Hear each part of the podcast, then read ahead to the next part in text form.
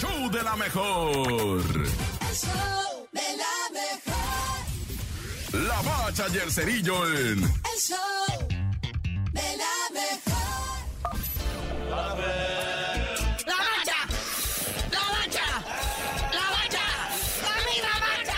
La bacha, la bacha, la bacha, sabrosura de jornada, padre. Monterrey, la pandilla, primer lugar de líder, aún perdiendo con el AVE. Y sí, primerísimo lugar el Monterrey, 34 puntos, a pesar de perder 2-1 con el AME, que llega el AME al tercer lugar y tiene 27 puntos. O sea, al andan pisando los talones al Monterrey que le cortan su racha ganadora de cuatro partidos al hilo. Y bueno, pues en medio, como sándwich entre el Monterrey y el AVE, en medio, segundo lugar de la tabla general está el Toluca, que tranquilamente fue a Puebla, se los comió dos por uno y colocóse macizo, buscando quedarse entre los cuatro favoritos. Ay, cuarto lugar el León en el partido más aburrido y más malo de esta jornada frente al Cruz Azul. De hecho, fue el único partido donde no hubo goles. En todos los demás hubo, aunque sea una anotación, pero en este no. Y pues el Cruz Azul cae al octavo lugar de la tabla. Bueno, con el puntito que rescata, ¿verdad? Ay, en quinto lugar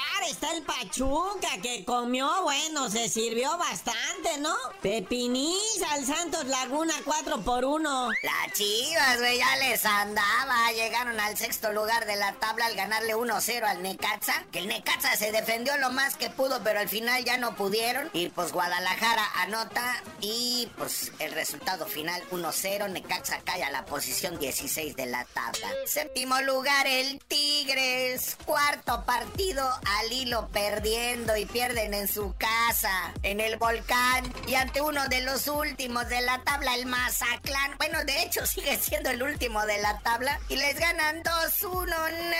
Ya. Ahora el Querétaro. Sí, raza, no me lo van a creer. El Querétaro está en noveno lugar porque se sigue, o sea, ganó el Querétaro y esto lo subió Machín, lo puso en noveno lugar, adentro de lo que viene siendo la preliguilla, ¿no? O sea, sí, la neta, así está el torneo. Todavía creo que no hay nadie eliminado, ¿eh? Matemáticamente, o sea, hasta, hasta el Mazatlán que ya le ganó a Tigres. Pero bueno, Querétaro en noveno, Puebla que ya dijimos que perdió, ¿verdad? Con las diabluras. Santo en once, también perdido.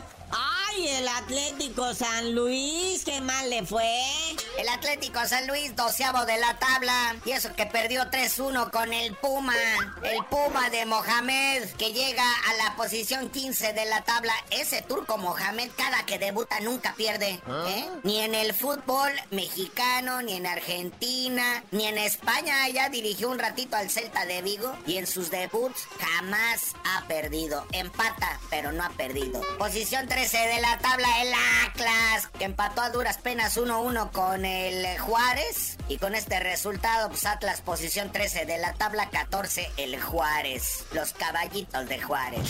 Oye, carnalito, ya vámonos. No sin antes también felicitar al Vasco Aguirre, que con su equipo, el Mallorca, de último momento consiguió el triunfo con un penal que le marcaron a favor a su equipo y se llevó el triunfo. Ese Vasco y el Mallorca que se andan salvando del descenso allá en la Liga de España. Pero pues tú no sabías de decir por qué te dicen el cerillo. Hasta que caiga el primer eliminado del torneo les digo, no hay todavía eliminado, güey.